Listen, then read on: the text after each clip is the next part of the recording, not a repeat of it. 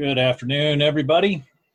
Welcome to today's webinar on pairwise testing using the ACTS or ACTS tool. I am Rex Black. I'm president of RBCS. We are a worldwide testing and quality assurance firm serving clients ranging from small startups to Fortune 20 global enterprises. Since 1994, we have delivered confidence and insight to hundreds of clients around the world. We have a team of international consultants that deliver customized training, consulting, and expert services to companies that are looking to improve their test and quality assurance practices. So today is a one key idea session. It'll be short and sweet. Uh, it's a abbreviated version of something longer that I gave a few years ago. If you're interested in that one, you can go uh, look that up on the uh, RBCS YouTube channel and give that a listen. But we're going to do the short short and sweet version here um, in honor of the sniffly bats who brought us the spare time that we have at home. Um, so, um, let's start with the problem we're trying to solve and go from there. Okay. So, um, in a number of cases, we will have um, factors or variables that can take on different values or options. And I'm going to use uh, the phrase factors and options uh, going forward, just to be clear. But if you're more interested, more used to hearing about variables that take on values, and that's another way of thinking about it. So an example of this would be um, if you were looking at options for formatting a uh, text in in uh, Microsoft Word, and you open that font menu excuse me, and this would be true in other word processors as well. And you'd see, oh, well, there's things like superscript versus subscript and so forth. There's italicized, there's bold, there's um, underline. Um, there's all sorts of different um, factors that can take on different options. And um, now, in in standard um, testing theory, when you're looking at uh, factors that can take on options that are uh, supposed to be independent of each other or unconstrained, um, what we would say is, well, we should we should test the equivalence partitions for those if they're not um, sorted or ordered. Um, sorted or ordered meaning that, that you can talk about one being greater than the other. If they are sorted or sorted or ordered, then you want to test boundary values, right? But that leaves out a possibility, which is what if they what if they are interacting? What if what if they're supposed to be unconstrained, but there actually is some sort of undesirable interaction between them? So if you wanted to try a brute force approach to attack that, you'd be in big trouble really soon. So if you have 10 input fields on a screen, let's say, and there's four equivalence partitions for each input field. So the first um, can take on four different values, the second four different values, and so forth, all the way to the 10th. And I want to test all possible combinations. Now that's going to be four times four times four, dot, dot, dot, you know, all the way up. So it's basically going to be four to the 10th or two to the 11th power, um, which is uh, 2048, 2048, if I remember right, which is a really big number. Okay, so as usual, brute force attempts to do exhaustive testing uh, fail uh, miserably. So you're sort of left going, well, hmm, what am I supposed to do if I want to try to see if there's undesirable interaction between different options that can be assigned to particular factors. So um, there's a way of, of modeling this, and this is what pairwise techniques do for us. And they create a tabular representation of the factors and the combinations of options for each factor. And then what we do is we test row by row. So the tables are generated in such a way that each row corresponds to a test. Now, you might say, well, is this good enough? I mean, if we're just testing pairs, uh, what about triples and quadruples and quintuples and so forth, higher order combinations? Well, it turns out there's a fair amount of research that's been done on this And it's quite unusual for the higher order combinations to cause problems. Generally, if you're going to have some kind of issue, it's going to be either a particular option for a particular factor doesn't work, regardless of what the options that you selected for the other factors are. And that's a singleton, and equivalence partitioning will find that for you.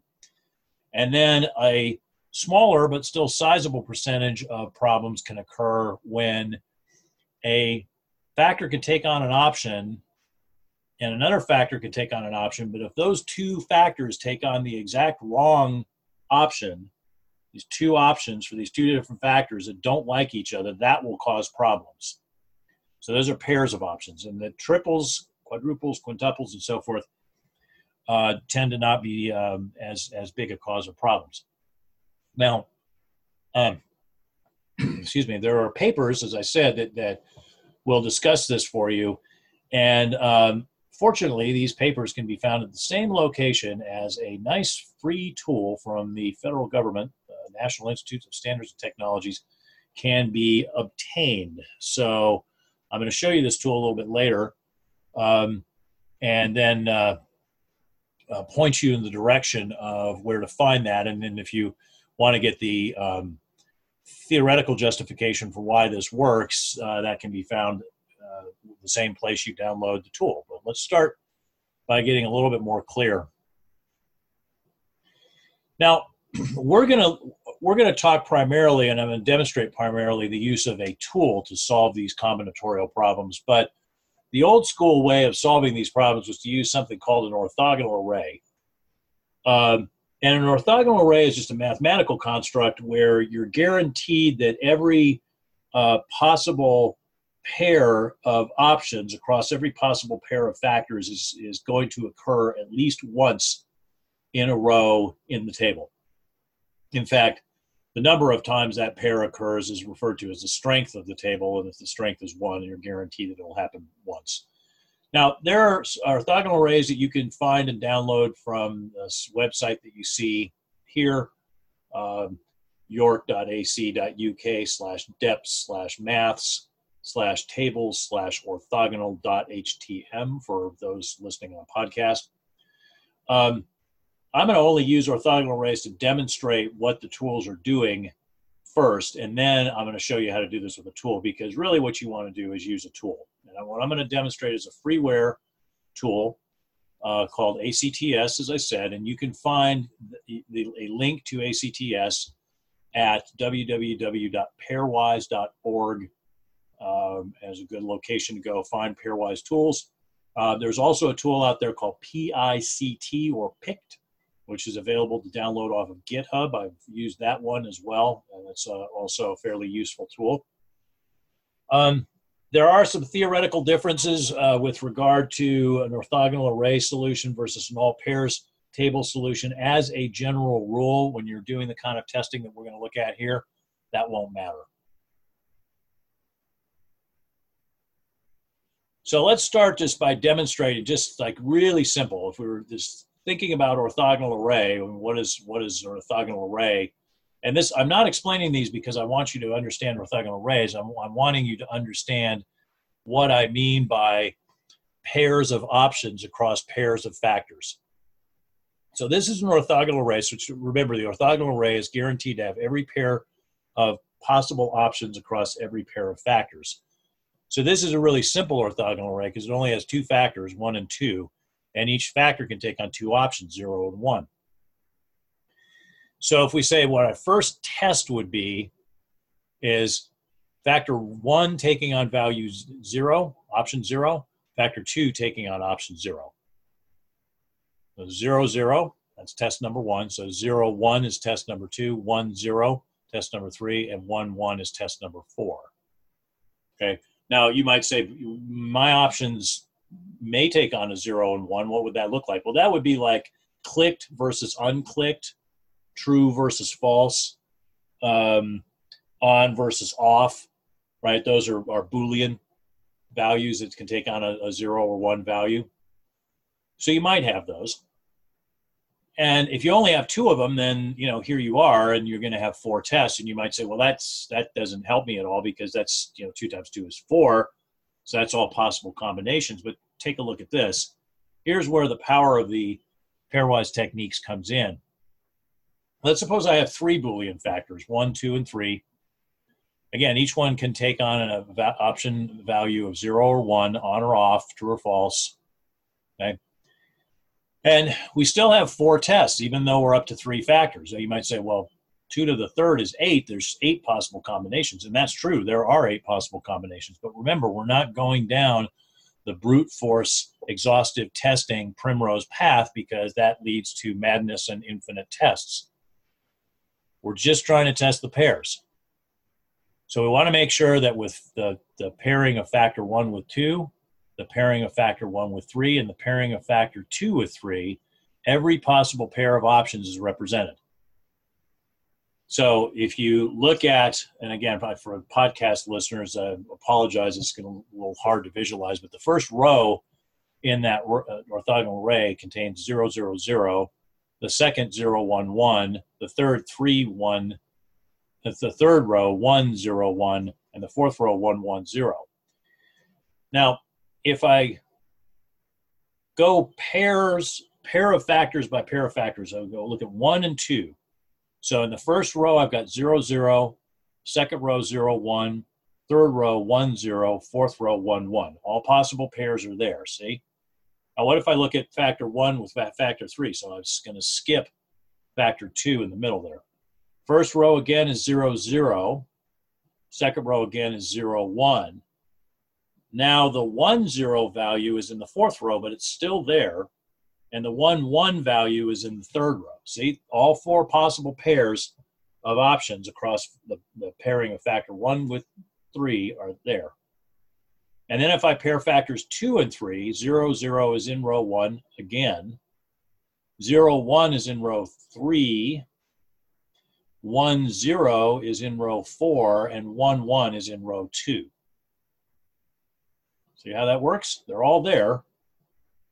All the possible pairs of options across all possible pairs of factors are there. And as you continue to add more factors, the number of rows will generally not increase or will increase only slightly. This is where the power of this technique comes in, and you will see that here shortly. Now, let's move to a slightly more complicated problem. Um, let's say that we wanted to test compatibility of the RBCS website. So we're going to look at a relatively slower Wi-Fi connection speed and a, a higher uh, wired connection speed. So they got two values for connection speed. So that's you know, two options there. Okay. But for operating system, we have four possibilities: Mac, Linux, Windows 7, and Windows 10. And then for the security factor, we have four options OS only, Symantec, Trend Micro, and McAfee. And for the browser, we have Chrome, Internet Explorer, and Opera. Okay, so three options. So um, this is where the orthogonal array technique gets a little cumbersome because if I wanted to do this, I'd have to go out to that york.co.uk website and look for an array that had the right number of columns and the right number of uh, numbers per column and the right number of rows, which since four is the maximum number of options for any factor, it's generally going to be four squared, what that, that value is going to be. So I'd have to go find the orthogonal array. And then I would have to um, says AT&T site here. AT&T used to have orthogonal arrays available, but now you would get them off the York site. So what I would do is I download the orthogonal array, which is shown in the middle of the slide. You import that into Excel using the um, import wizard, which will you tell it it's fixed columns and so forth, and you then add the test numbers on the left-hand side, and you add the factor names on top of it, and then you change in the speed column zero to be Wi-Fi and one to be wired, and then uh, two and three to be the tildes, which represents tester's choice. It basically says you can choose either Wi-Fi or wired, whichever is more convenient to you. And then in the OS column, you'd substitute zero or Mac for zero, Linux for one, Windows 7 for 2, and Windows 10 for 3. And you'd get the column that you see for OS there. Security would be at 0 for just OS security, 1 for Symantec, 2 for Trend, Micro, 3 for McAfee. And then with the browsers, we have three options. So 0 is going to become Chrome, 1 becomes IE, 2 becomes Opera, and 3, since we don't have a fourth option for the browser, becomes um, tester's choice. And again, tester's choice means you just test with whatever you want. Um, okay, so um, this can be done, and, and it's if you've done it enough times like I have, it's not tremendously difficult, but you know, it's still it's it's work. Um, and if the problem changes, like, oh wait, we want to now support um, you know two different versions of mac say or something like that or we want to support chromebook or something like that then um, you have to actually you have to do the whole exercise over again. You got to go out find the orthogonal array and map the problem onto it and so forth. Sure the orthogonal arrays are free but wouldn't it be nice if there were free tools? Well it is nice isn't it? So it's nice to have free tools. And so there are a few out there, as I've said. and yes, I did cough into my sleeve there. I was uh, practicing social distancing, even though you're all way away from me. Um, so there are a number of free tools, as I said. PICT, that P-I-C-T tool is one of them. ACTS is another. Both of these are listed at the pairwise.org website. So let's take a look at the same problem that we just solved using the ACTS tool, which uh, you can find again at the Pairwise site, which will redirect you to the NIST.gov site. And if you search for the ACTS string on the NIST.gov site, it'll take you to that, the ACTS or ACTS page where you can not only uh, ask for a copy of the tool, which will then be promptly emailed to you, you can also download the papers that I was talking about, which will explain why this is okay. Whoops. Okay, so let's get the let's get the tool up. Okay, so the tool is a uh, executable jar file. So when you get it, that's that's what you what you get. You get an executable jar file along with some other supporting stuff, and it uses XML to store its data. And the solution that I get for the problem that we were just looking at, the, the RBCS compat- web compatibility looks like this. So again, we have 16 rows, the same as before. Um, it's not quite identical. There are some differences in terms of uh, which values are in which rows, but remember, it doesn't matter. What matters is not the value of any given row, it's the values of the pairs across the possible pairs of columns and are they all represented? So let's look at just connection with OS. So we got wired with Mac, we got wired with Linux, we have wired with Windows 7, and we've got wired with Windows 10. Okay, those are there.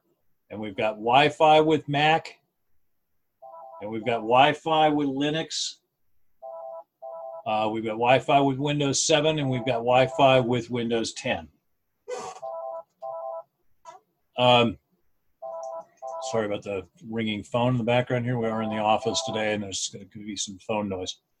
So you can see that all possible pairs of options across the, the pair of factors connection with the OS are represented um, in the table. And you can go through and satisfy yourself that that's true for any of the other um, uh, pairs that you might want to look at, pairs of, of factors. And I say, okay, well, that's the solution. How, how did you get that? Well, what you have,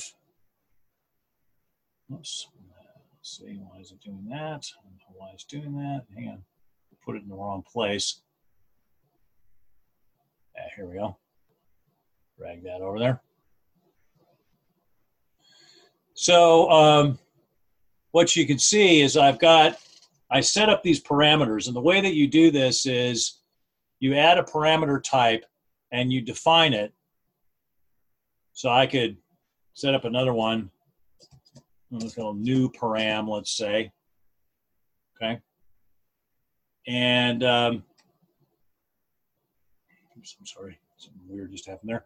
And then I can say, oh, well, oops, actually, I don't think I can have spaces in there. I think new param. Let's do it that way.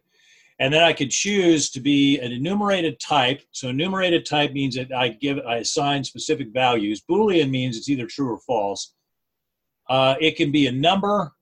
It's another possibility. And then if numbers, I can select uh, range uh, values there, what the minimums and maximums are. You can see those shown there.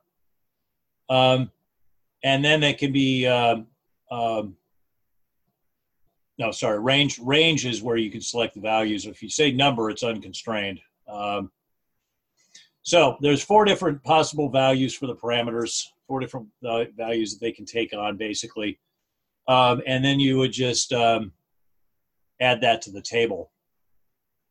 All right, now I'm going to cancel that because I don't actually want to do that. But let's see, modify it brought it up in the wrong place again. But okay, so so basically, I add each parameter and the parameter type and values and so forth, and then um, once I've made the changes, if I actually want to make changes, I would say modify system. And then notice that up here it says test set out of sync with system. So then what I would want to do is say build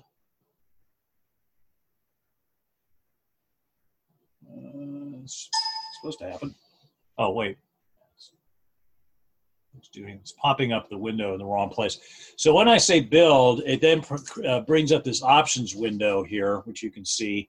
Again, apologies for those of you who are trying to follow along on a podcast here. It'd be easiest if you just get, if you got the tool first and then uh, gave this a shot. So I can say, okay, what is the strength of the table that I want? And that's strength two means pairs. I can say strength one, which just means equivalence partitions. I can say strength three, which means triples, so forth. Mode from scratch as opposed to extend the existing table. Uh, constraint handling. Um, there are different ways of handling constraints. I'll talk about that a little bit later, but we're not going to try to get into it. Um, and then there are different algorithms. If you're interested, you can read about what the different algorithms do, but we're not going to get into those. The IPOG is their recommended algorithm. And I click go ahead and do it, replace, and now we're back. Okay, and notice this one does look a little different. It uh, this time it uh, uh, fully specified the values because I told it to uh, randomize the uh, don't care values. So I gave it, it got, it got uh, randomized values there. Um, so that's, that's a simple problem solved with this tool. Now let's move on to a somewhat more complicated problem here. Um, go into presentation mode just so this looks a little nicer because it might not be all that impressive to you when you think, well, you know, there's only four four op- four factors there and maximum four um, options per factor. So, you know, I mean, 16 tests, okay. I'm not I'm not that impressed. Well, let's suppose though that you were testing a mobile app and what you're finding is that connectivity factors and the options that are assigned to those factors have a strong effect on it. Now, I've I've seen this myself. I had at one time I had a podcast app that I used, which I no longer use, um, and um, that that uh, podcast app would uh, uh, do very irritating things if connectivity status changed. Um, it would like pause or skip ahead or go on mute for a while. It was really irritating. So it had some major issues with uh, with connectivity uh, and how it would affect it. So you might want to do a test like this if you're building, testing a mobile app. In fact, I recommend that you do. So we look at like, okay, what are all the different connectivity factors? Let's say for this particular system we're looking at, we got Bluetooth, Wi-Fi connection, Wi-Fi frequency, Wi-Fi calling. So Wi-Fi calling being, well, let's switch to switch a phone call to Wi-Fi if it needs to. Excuse me.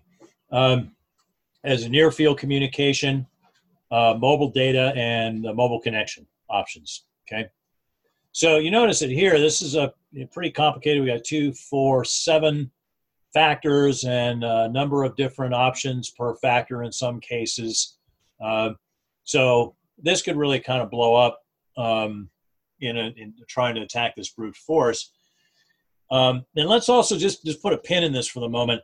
Let's assume that I'm particularly worried about the three Wi-Fi factors and that they might interact. So what I could do, going back over to get the tool up.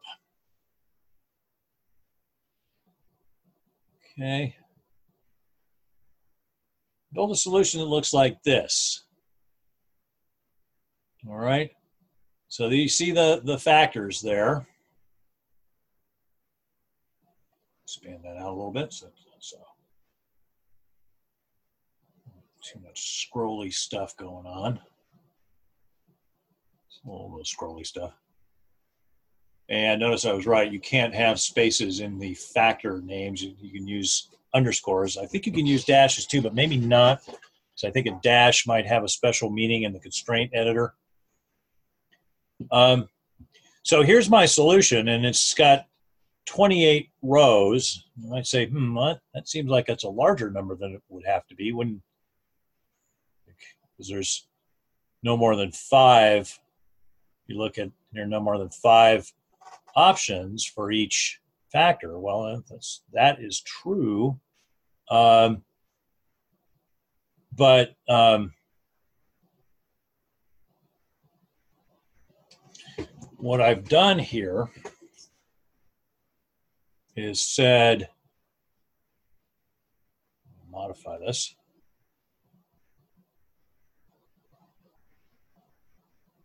And notice it's got to come up. So um, here are the, the factors uh, with their potential options. See if I can make that a little bigger. You can see them there. And again, that's just add, you add the uh, parameters one by one um, with their possible values. Now, the thing I've also done here, though, is I said, hey, um, for Wi-Fi connection, Wi-Fi frequency, and Wi-Fi calling, I want the strength of three. I want the triples on that, not the, not just the pairs. Okay. So that's something you can do. If there's some particular set of parameters you're like, yeah, those guys really worry me. I want to make sure that I've tested all the ways that those can interact, then I can do that. All right. Um, now, there's also a way of doing constraints. So I can say this thing, this, this parameter or this factor, if it takes on this particular value or option, this other thing can't take on that option. And notice that I have one of those here. I've got a constraint. Um, let's see if I can get this spanning out. Yeah.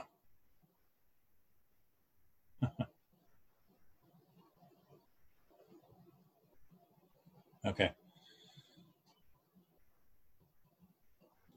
So this is saying, this constraint is saying if Wi-Fi connection equals no connect, or if Wi-Fi connection equals off, then just set the Wi-Fi frequency to be 2.4. And this is why we have 28 rows in the table rather than 40 rows in the table, because if we go back to the problem we have one, two, three, four possible values for a Wi-Fi connection, one, two, three, four, five for Wi-Fi frequency, and two for Wi-Fi calling. So two times five times four would be 40. So theoretically, there would be 40 rows in the table, but because if the Wi-Fi connection is off or the Wi-Fi connection is there's no connection, then we're not going to try to do a bunch of combinations with that because obviously there's nothing interesting happening with the Wi-Fi signal in either case. Now the constraint editor is pretty powerful, but it's not all that well described in the documentation. Um, I would encourage you to just get it, um, put on your big boy or big girl pants and uh, do a little experimentation with it. It'll take a while uh, to figure it out, but not all that long. Um, generally speaking, when people start playing around with it, they, they get a pretty good sense of it uh, in the space of um, you know a few hours. I'm not going to bother to save that. So that's the uh, that's the ACTS tool. Um, a nice little piece of free stuff from your uh, friendly neighborhood federal government. Um, so I'm going to go ahead and put the advertisement up. If any of you have any uh, questions, um, really don't have a whole lot to add to what I showed you, other than you know if they, you, for more information, go out to pairwise.org and navigate either to the the ACTS page on the NIST.gov website or the PICT page. Again, I've used both of those tools. They're free, and they're um, um, very quick. Um, they're they're no no bells and whistles, uh, you know, but uh, they, um, as I said, they are they are free. Um, so uh, um, and and quite powerful. So I think they're uh, they're good value for what they uh, what they are. I got a question from Julio here. It says when trying to test that bigger amount of combinations.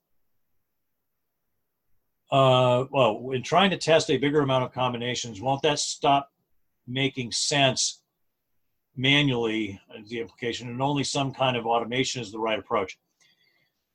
All right, so Julio, um, it's true that one can, with automation, test a large, larger number of combinations. But let me let me warn you of something because this is a this is a trap that some of my clients that I work with, um, actually a number of my clients that I work with on automation, fall into, and this is seeing the automation as a bucket of infinite size and speed. And what I mean by that is infinite size implying I can put as many tests in there as I want um, and run them because they they run for free. And the infinite speed meaning I can put as many tests in there as I want and run them because they'll they'll all run overnight anyway. Both of those assumptions are fallacious. Um, Automation dramatically reduces the cost to run a test, but it does not take it to zero.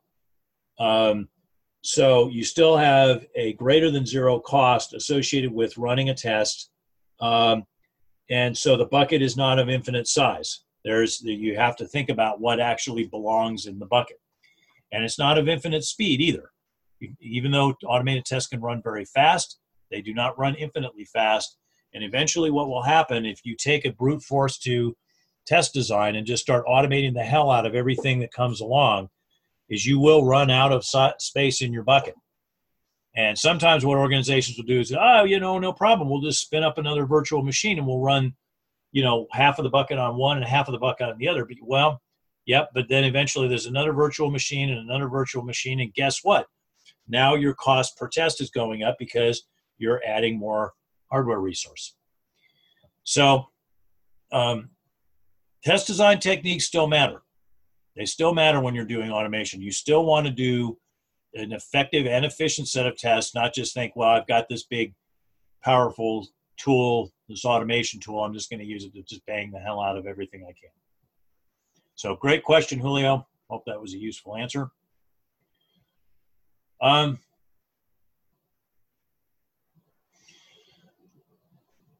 now, I see somebody popped up in the chat box uh, with regard to something earlier, with regard to the orthogonal array, um, let's go back to that.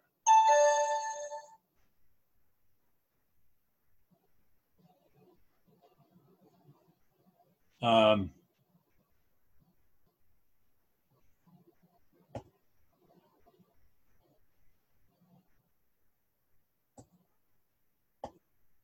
oh, yeah, it's this one. Now, generally, I don't look at the chat box, so just something to, to warn you about. Um, you you will uh, usually I won't see this, but I did see this one from Brian. Brian, next time try to drop that into the QA box, if you will. We have this one last question and wrap it up because we're running a little long. Uh, Brian asks, "What about one one one with regard to this particular um, uh, table?" Well, remember, we're not guaranteeing all possible triples or quadruples or quintuples or so forth. There's no nothing beyond triples on this table. We're just guaranteeing pairs. So when you ask, what about 111? Then the answer is, I don't care if 111 is in there. But what I care is that 1 and 1 for factors 1 and 2 are there, 1 and 1 for factors 2 and 3 are there, and 1 and 1 for factors 1 and 3 are there. Those are all the possible pairs of 1 with 1 across the possible pairs of factors 1 with 2, 1 with 3, and 2 with 3. And those are all there, albeit in different rows. So hopefully that uh, that addressed the question with that.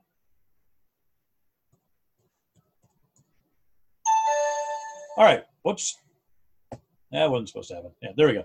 So um, put the ad back up while we uh, while we roll this thing to a close. Um, again, I hope you enjoyed this uh, free webinar, um, part of the monthly series. Got two for this month. Um, now, just a reminder, we do these webinars, these free webinars, as a service to the software testing community because at RBCS we are a not just for profit company. But keep in mind that's not just for profit. We do need to make a profit or at least break even. And during these challenging times, um, I would appreciate you keeping this thought in mind. If you enjoy our free webinars and all the other free stuff, the hundreds of free resources that we give away on various RBCS resources like the ones you see here, and you feel that those resources demonstrate solid insights into the kinds of testing challenges you face. Please make RBCS your preferred software testing vendor for any and all expert services, consulting, or training related to software testing. We don't expect to win all your business, but we would very much appreciate a chance to bid on all of your business that relates to this. Now more than ever, this is particularly important as we're all going through this tough time. So if uh, you're looking for some help with regard to software testing, please give us a chance to bid on it. Uh, happy to provide a quote for any such help you might need. So contact us, info at rbcs-us.com. And uh, until next time, uh, stay safe, stay healthy. Uh, try not to catch the sniffles or worse from any bats that might come flying by.